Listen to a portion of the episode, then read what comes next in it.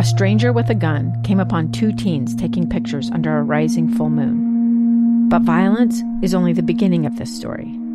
Sometimes I thought, there are no miracles. Yeah, there are, and this is a big one. I'm Amy Donaldson, and I've spent my career talking about how lives are undone by violence. The Letter is a podcast about how lives are remade.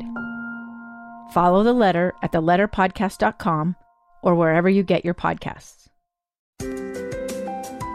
Dr. Tamara Sheffield from Intermountain Health with Your Life, Your Health. The Jubilee of Trees is calling all designers, community groups, businesses, and individuals to volunteer for its 40th anniversary holiday event to benefit patient care at Intermountain St. George Regional Hospital by increasing the hospital's capacity to care for the community with world class surgical services. The Jubilee of Trees, which is hosted by the Intermountain Foundation, is a festive holiday showcase of beautifully adorned Christmas trees and wreaths created by local volunteers. It's brought to life by a dedicated volunteer board whose members enlist the time and talents of families, organizations, and businesses throughout Utah and neighboring states.